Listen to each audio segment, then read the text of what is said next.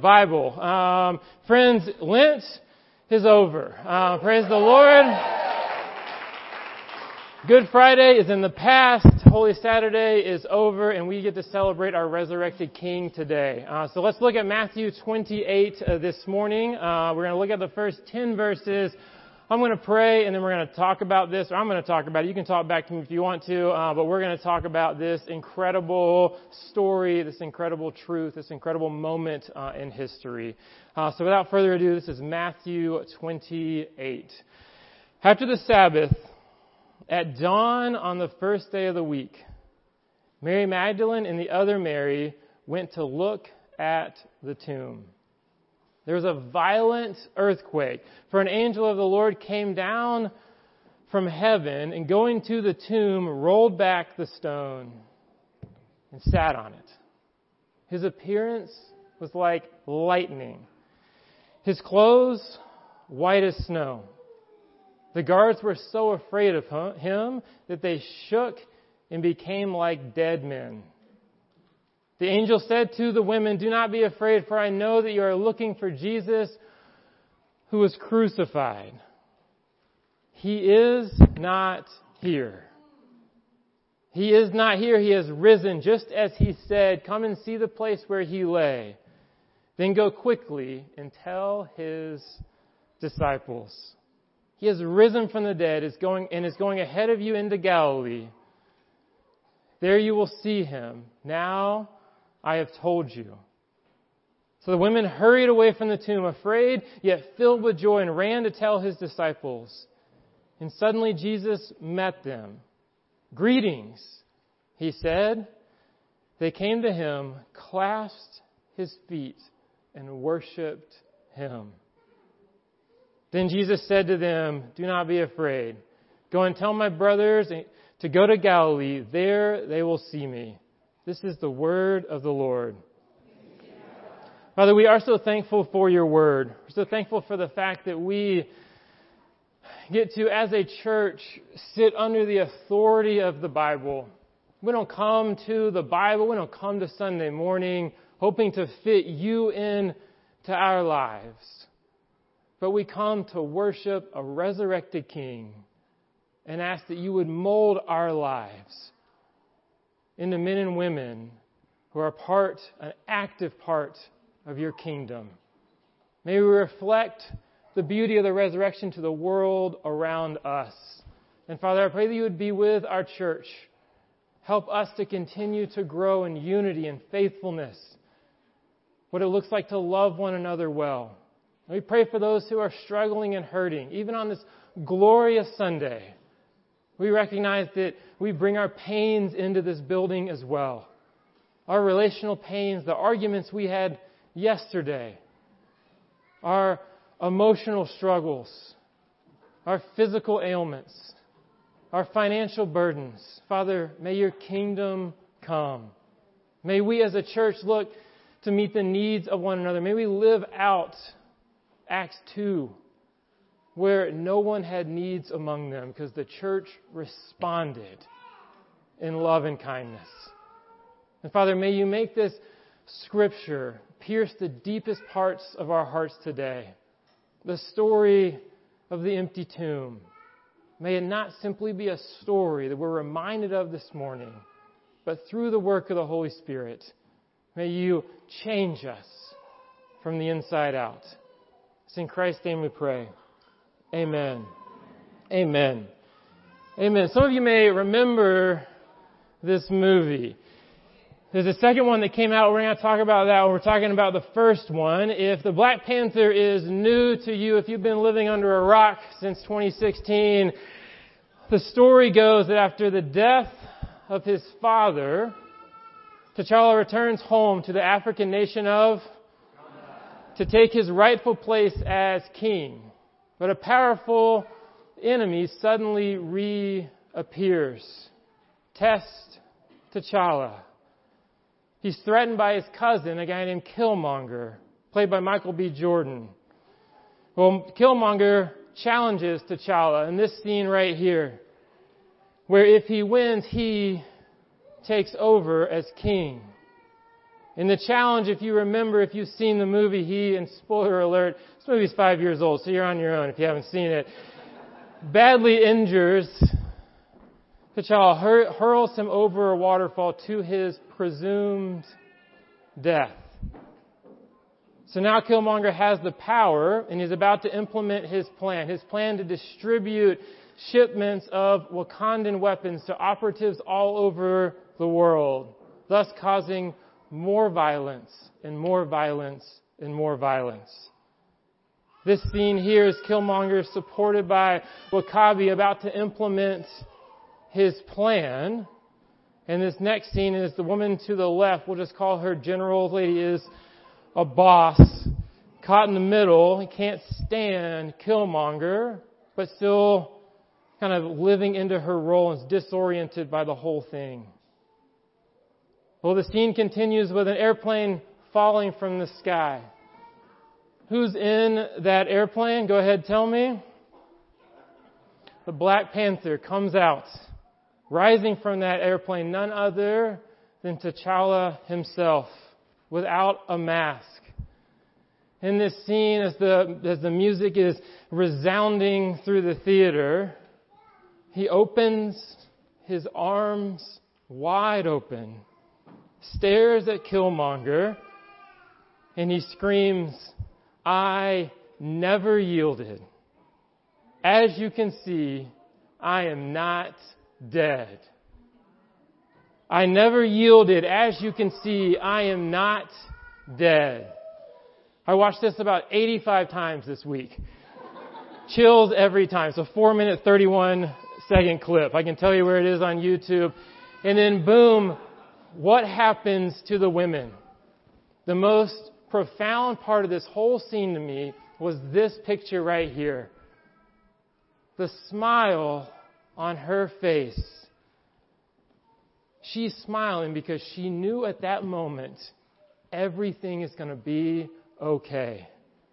That's a smile of hope. Was there a battle to fight? Absolutely. Did she think it was going to be easy? There's no way she thought it was going to be easy. Did she even know how they were going to win? Of course not. Did she have a lot of faith in that kind of nerdy white guy flying that airplane? Probably zero. But she did have hope. Because when the king came back, opens his arms and says, See, I am not dead. She's filled with something that was not there before. Brothers and sisters, this is us with the resurrection of Christ. It's not just a cool event that happened. It doesn't just show us that God is powerful, though He is. It doesn't just show us that He loves us, though He does.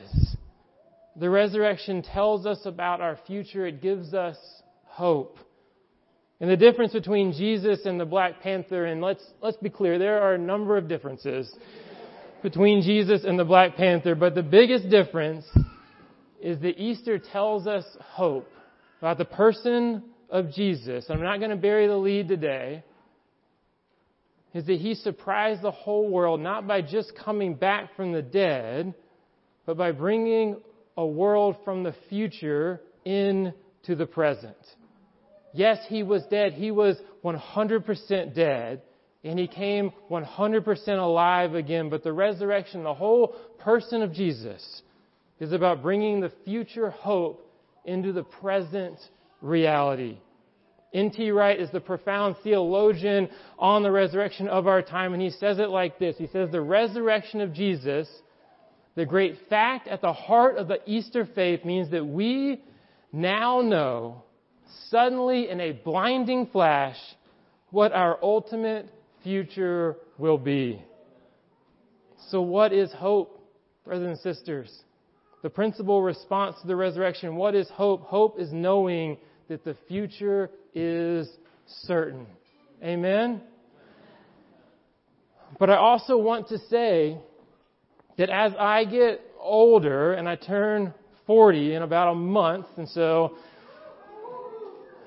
I hope I feel that way on May 3rd as I get older, I've noticed that some of my idealism of my 20s has started to fade a little bit. That idealism, if I'm honest, sometimes is, has been replaced, as it's faded, has been replaced with some cynicism.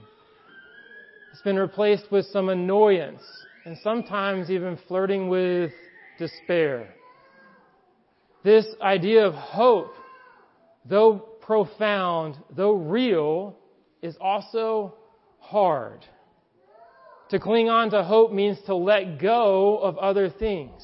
To cling on to hope means to let go of despair. It means to let go of cynicism. It means to let go of our old selves, our old mindset.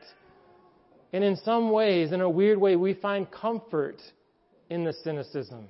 We find some comfort in the despair, in the Eeyore, in the woe is us.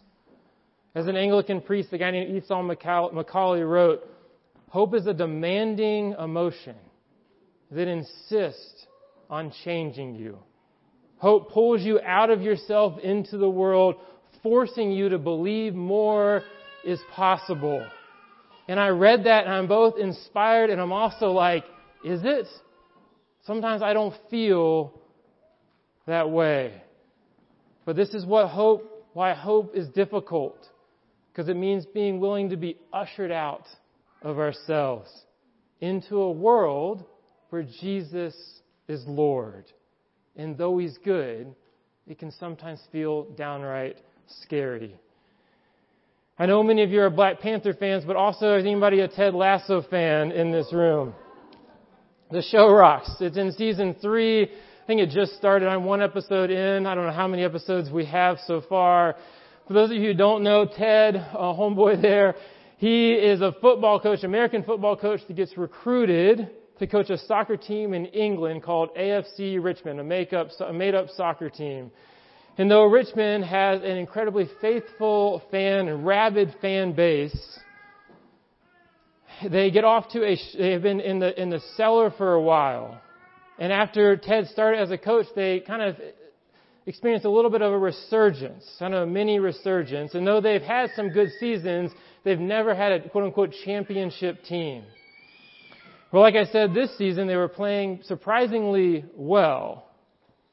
And with the lead up, they'd had some ups and downs, but they are in a final game and they're trying their best not to get relegated. And as Americans, we don't really understand this relegation system, but in essence, like the worst teams get, you know, knocked down to the second rung of championship teams.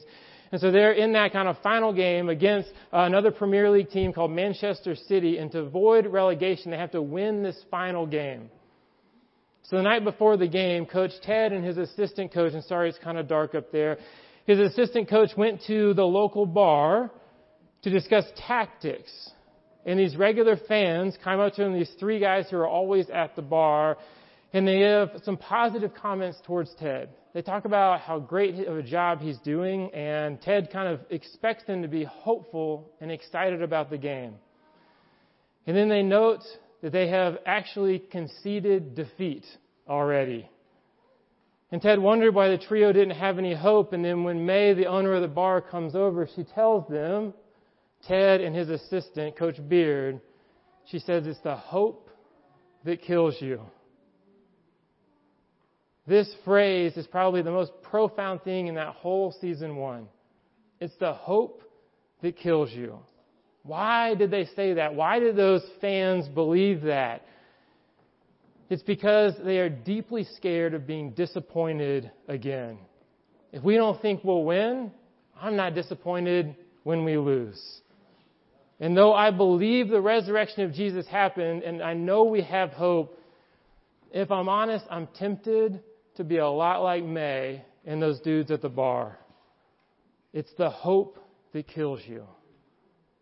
But Easter is not inviting you and I to simply believe that our team might win a championship. It's inviting you and I to lean into a story to be honest about our fears, to let go of our temptation of despair and cling to a truth that God has overcome death and secured a future for you.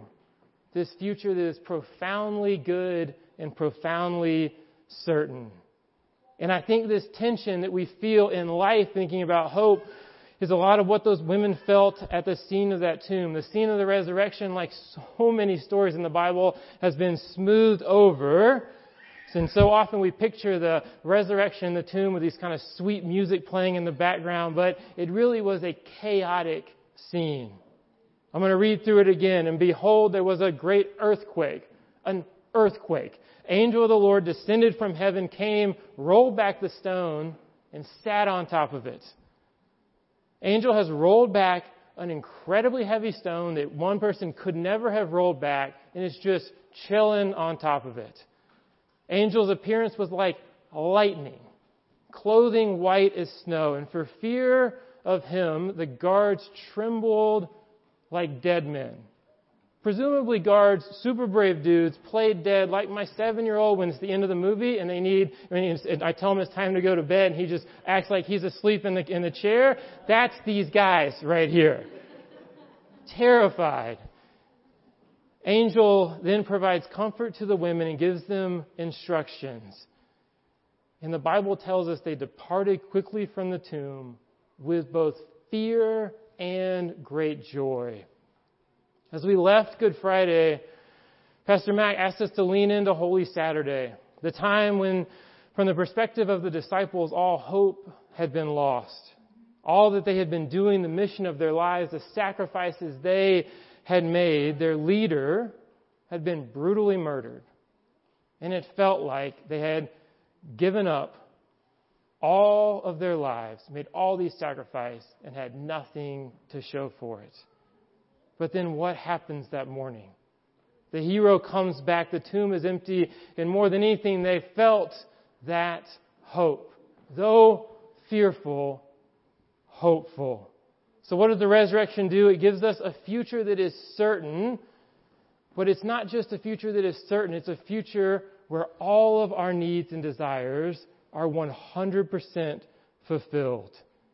We think about eternity and the resurrection almost like it's a vacation where all of our life will, you know, of all our struggles here and then we go and we go to a new place that is just wonderful and it's the beach or the mountains or Disney World, whatever you have in your mind as a perfect vacation. But I want you to hear that it's even more than that. When we understand Jesus and our future, the more that, that that scary, that fear, that despair that we are tempted to have, it's replaced with great joy and anticipation, not just because it's a great vacation, but because we are encountering the person of Jesus who, despite every disappointment we experience with ourselves and with the world, gives us a reason to carry on because the future is more than just a new body. The future is more than just not having sin in the resurrection to come, we don't just get our body back. We get the healthiest body you could ever imagine. Everything is made, made right. And you don't just get your life back. It's not just a better version of your life. You get the life, every desire, every godly desire you've ever had is fulfilled in the resurrection. There are those of you who feel like right now in your life, you're missing out on aspects of life. There's those of you who are feeling sadness, mourning, even grieving over the life you wish you had. And if you're hitting my age or even older, you can look back and you can be honest about life. And there's some things in this life you will not get to experience. And I don't say that lightly.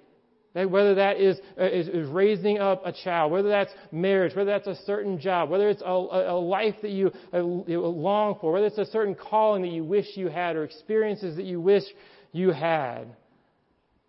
But the resurrection means that you will miss nothing in eternity.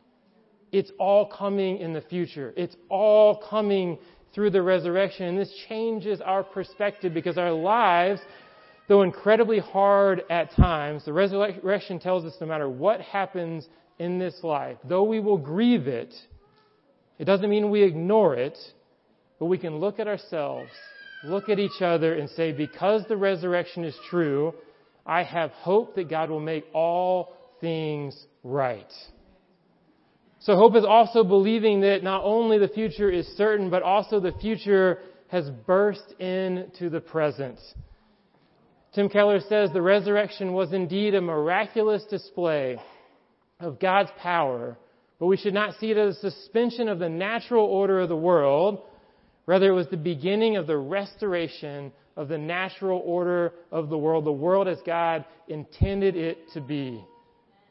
Brothers and sisters, the resurrection means not merely that Christians have a hope for the future, but today we have a hope that comes from the future into the present.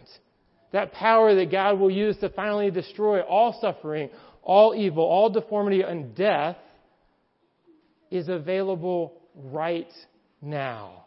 Partially, but substantially available right now. So when we unite with the risen Christ by faith, the future power that is potent enough to remake the entire universe comes into us. Alleluia. Amen. So it's the future blasting into the present, giving us a picture where we're going, yes. A future hope, yes, that is certain, that is good, but it's also empowering us to live into that reality in April of 2023. So hope is inviting us to say if the resurrection is real, which it is, what does that mean for our lives? It means yes, we fight despair. Yes, we fight cynicism. But our ultimate future is not just to inhabit, not just to hang out in heaven for eternity, but actually be running it on God's behalf. Of course, that doesn't mean imposing our will. It means doing the will of the Father, but it means stewarding it, ruling with His gentle and wise love. Brothers and sisters, we are Easter people. And as Easter people, we are people that work towards justice because God's eternity will include perfect justice. As Easter people, we work towards perfect love because God's eternity includes perfect love. As Easter people, we work towards unity. We work towards reconciliation. We work towards a church body that looks like eternity because that's the kingdom of God bursting in to the present. And the other thing that we get to do as Easter people is we get to celebrate the daylights out of the resurrection.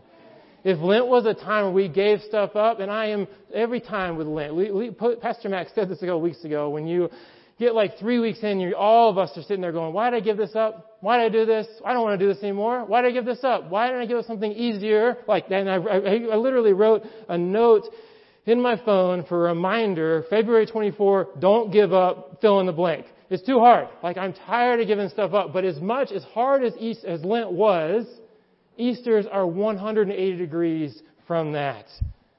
Holiness was never merely meant to be negative as well. It doesn't mean just not doing bad things. The 40 days of the 50 days of Easter season until the ascension ought to be a time to balance out Lent. And I want to invite you to celebrate well. I want to invite you to take up something new. Try something. Even if you can't stick with it, just let it be a taste of eternity, of newness, a new adventure, a new sport, a new hobby, something wholesome and fruitful, something self giving. And you may only be able to do it for six weeks, and that's okay. But if you really try it, if you really get into a routine of celebrating, maybe it gives you a hint of the new possibilities. Maybe it gives you a hint in a world of despair of the hope that we have. And it might even do something to the inner parts of you to bring Easter there. And I'm going to close with this. I read a story from a guy named Bryan Chapell about a lady who taught high school. And for a number of years, one of the special moments in her, she taught high school for a number of years. One of the special moments was when she had a learning specialist come into her classroom. She began, the specialist began to examine some of the children, especially the ones that were struggling in school. And as the learning specialist, who God blessed them, she examined one young man. She found there was a strange disconnect between what happened, what went into his brain, and what he could produce on paper with his hand. So the teacher's not in this room, but there's sometimes where the, the, the student's absorbing it, but he has trouble getting it from his brain out through his hands onto the paper. Now, if you'd asked him the questions, he would speak the right answer, and he would tell you, but if you had to write it down, he just couldn't do it. And as you can imagine, the little boy struggled, high schooler struggled in school. And at the faculty meeting at the end of the day, the learning specialist invited that young man to speak to the classroom, to speak to the teachers. And she had been working with the young man and had, had helped him to understand, you know, how to, how to connect better what was going on here with his hands. He'd made such huge improvements. And she asked him a question. She said, Johnny, before today, what did you think about yourself? And he said the words in high school terms. He said, I thought I was stupid. And she said, Johnny, what do you know about yourself now? And the tears streamed down his cheeks, and he said, Now I know I'm not stupid. And wasn't that a gift that the woman gave him? She told him who he really was and what he could really do. And she looked at him and she was honest. She said, There's still work to do, Johnny, but now you know you can do it. So, what did God do for us on Easter 2,000 years ago? Among us, there are people in this room, myself included, that sometimes think God must hate me. God must be tired of me. God must be done with me. Knowing who I am, what I've done, what's happened in my life. Others are saying, There's no future for me. Yeah, I see it with my friends. They have a future. But I don't, I don't belong there. I've got no role in the kingdom. I'll just keep moving and hope for the best one day. But no. God says, because of Christ, you are profoundly loved. Because of Jesus, you are powerfully changed. You have a role in the kingdom. Aaron has a role. Caleb has a role. Danny has a role. And your future is both certain and incredible.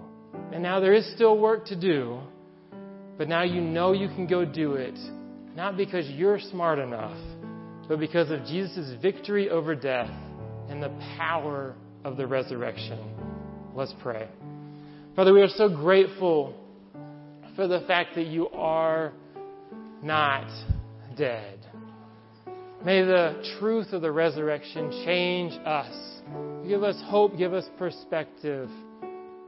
And may we be Easter people who live out our call to love the world, to reflect Christ, and to live into who we are as sons and daughters of you. In Christ's name we pray. Amen.